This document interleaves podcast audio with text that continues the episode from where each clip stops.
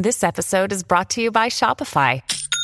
Forget the frustration of picking commerce platforms when you switch your business to Shopify, the global commerce platform that supercharges your selling wherever you sell. With Shopify, you'll harness the same intuitive features, trusted apps, and powerful analytics used by the world's leading brands. Sign up today for your $1 per month trial period at shopify.com slash tech, all lowercase. That's shopify.com slash tech.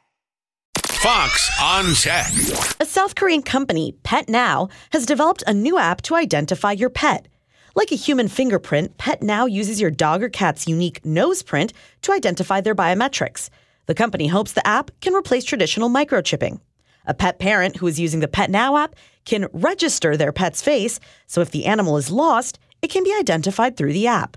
Johnny Lee is a brand strategist with Pet Now. Our ultimate goal is to replace microchipping because microchipping could be very invasive to pets. You have to inject needles to pets' bodies, but a lot of pet owners does not like uh, that kind of uh, invasiveness. So our app could be the solution of it. So all you need to do with our app is to scan a dog's nose or a cat's face and put your information in it, and that's it.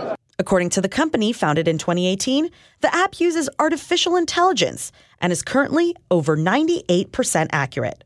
With Fox on Tech, I'm Anna Eliopoulos, Fox News.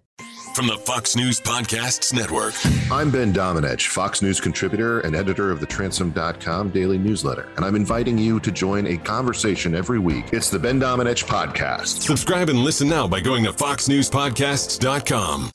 Listen to Fox News Podcast shows ad free on Fox News Podcast Plus, on Apple Podcast, Amazon Music with your Prime membership, or follow wherever you get your podcasts.